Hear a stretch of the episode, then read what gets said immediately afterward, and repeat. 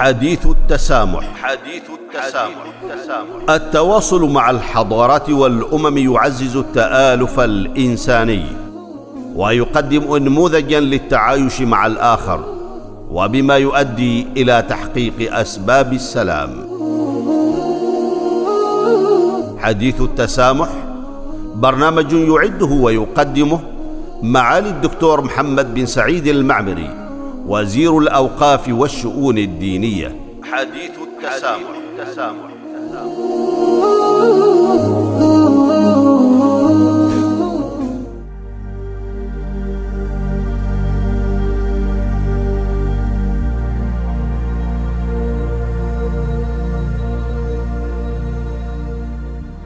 بسم الله الرحمن الرحيم الحمد لله والصلاه والسلام على رسول الله وعلى اله واصحابه اجمعين ومن تبعهم باحسان إلى يوم الدين.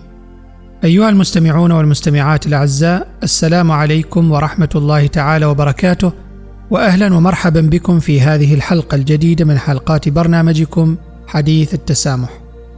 تتناول هذه الحلقة من التضخم المعرفي إلى التسامح والتفاهم والتعايش الثقافي. فاهلا وسهلا بكم جميعا.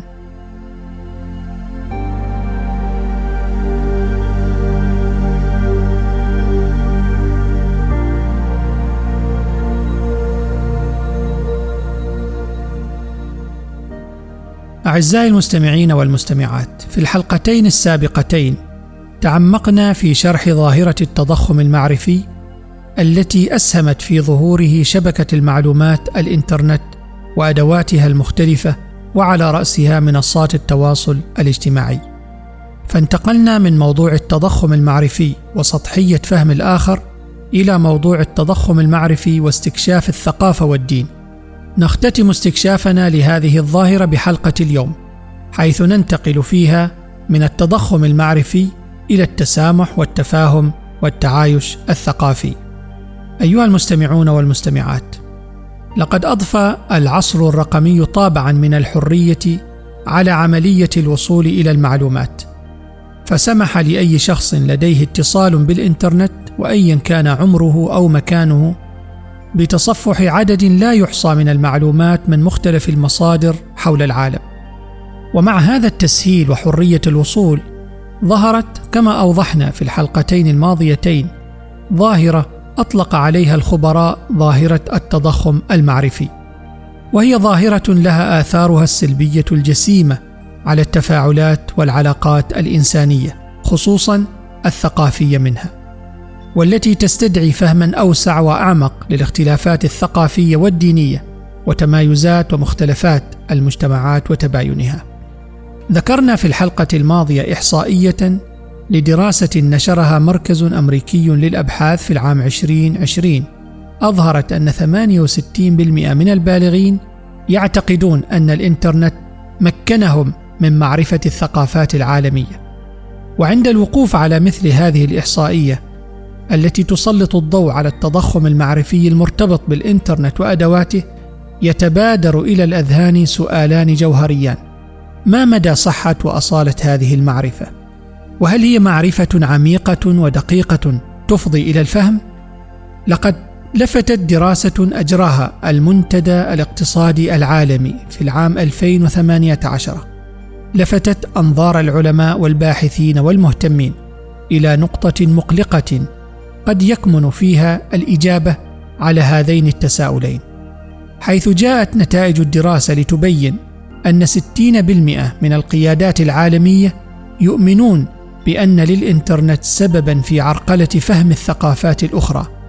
كما بينت ذات الدراسة أن 70% من القيادات العالمية يعتقدون أن الإنترنت قد أدى إلى زيادة التوترات الثقافية بين المجتمعات.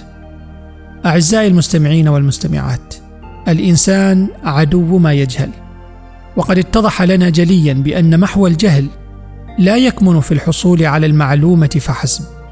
بل يتعدى ذلك في عصرنا الحالي إلى التحقق من المعلومة وفهمها فهما صحيحا يأخذ بمداركنا نحو تقدير الإنسان ومساهماته في مختلف بقاع الأرض. وفي هذا السياق فقد دعا العلماء والعقلاء مستخدمي الإنترنت إلى التحلي بالتواضع والتفكير النقدي وحيث تتدفق المعلومات بلا توقف تقع على عاتق الجميع.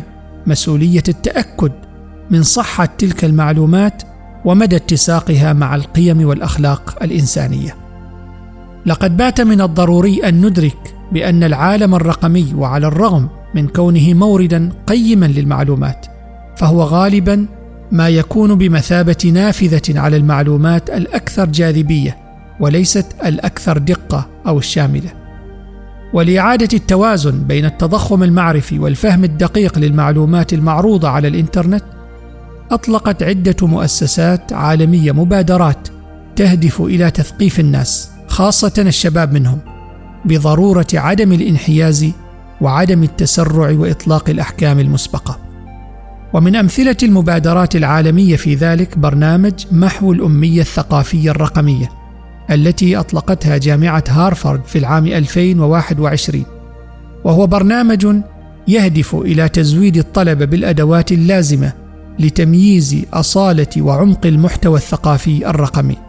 وقد أشارت نتائجه الأولية إلى أن الطلبه الذين خضعوا للتدريب كانوا أفضل في تحديد التحيزات والمفاهيم الخاطئة في المحتوى الرقمي مقارنة بنظرائهم مما أسهم ويسهم في تعزيز مفاهيم قيم التسامح والتعايش والتفاهم لديهم.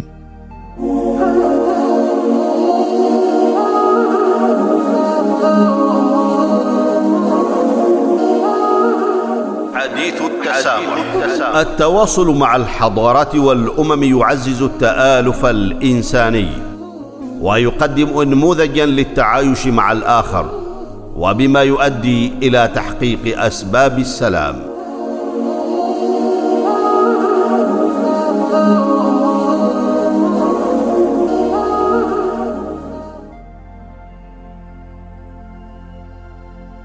أيها المستمعون والمستمعات إن تحقيق التسامح والتفاهم والتعايش الثقافي يشبه نسج نسيج مترابط حيث كل خيط فيه ضروري ومهم سواء كان ذلك من خلال الجهود الفردية أو المبادرات المجتمعية أو الاستراتيجيات المؤسسية.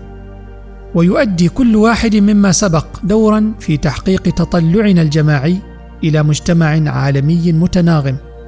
ويأتي التعليم بأشكاله وبرامجه المختلفة في طليعة هذه الرحلة التحويلية. لقد كشف تقرير اليونسكو لعام 2020 حول تعليم المواطنة العالمية أن دمج الدراسات الثقافية ورعاية التفكير النقدي في المناهج الدراسية يمكن أن يؤدي إلى فوائد متعددة. ويتوقف هذا مع النتائج التي توصلت إليها منظمة البكالوريا الدولية التي تؤكد بأن الطلبة المشاركين في مناهج دراسية ذات تركيز عالمي يميلون إلى إظهار فهم ثقافي أفضل وفهم أعمق لتعقيدات وترابطات العالم.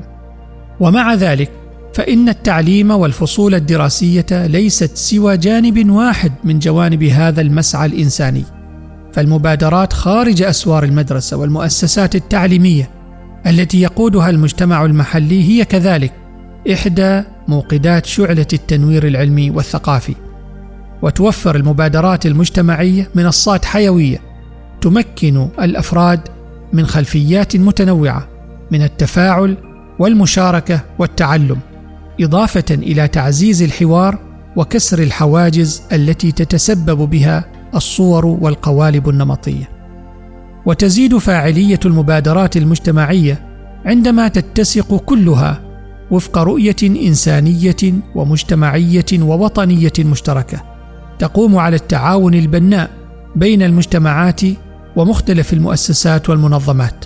وفق أفضل الممارسات والسياسات والاستراتيجيات التي لا تعمل على محو الأمية الثقافية فحسب بل كذلك تعمل على ترسيخ العادات الحميدة وتعزيز مشاعر الوحدة والارتباط وتعزيز قيم التسامح والتفاهم والتعايش.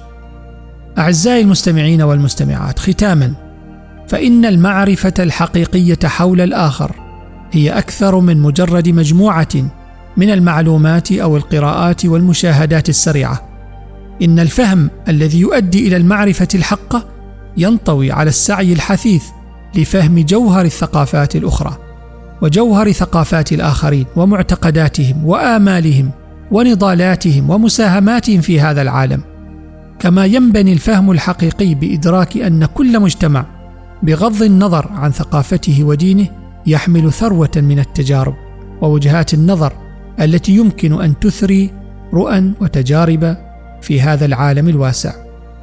وبينما نبحر جميعا في محيط هذا العصر الرقمي يجب علينا أفرادا ومجتمعات ومؤسسات سواء التعليمية أو الثقافية أو الدينية علينا جميعا أن نؤدي أدوارا استباقية للتصدي للسلبيات والتحديات التعليمية والثقافية والدينية الناتجة عن التضخم المعرفي حماية لمجتمعاتنا من مقوضات قيمنا وتعاليمنا وحفاظا للتسامح والتفاهم والتعايش التي ننعم بها ولله الحمد والمنة. نقف عند هذا الحد ونكمل الحديث معكم في حلقات مقبلة بإذن الله في حديث التسامح. حتى ذلك الموعد نلقاكم على خير والسلام عليكم ورحمة الله تعالى وبركاته.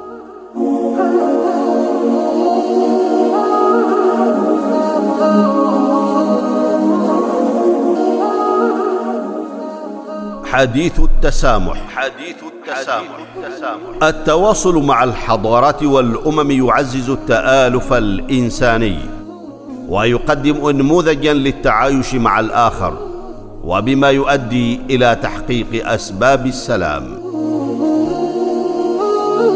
حديث التسامح برنامج يعده ويقدمه معالي الدكتور محمد بن سعيد المعمري. وزير الأوقاف والشؤون الدينية حديث التسامح, التسامح. التسامح.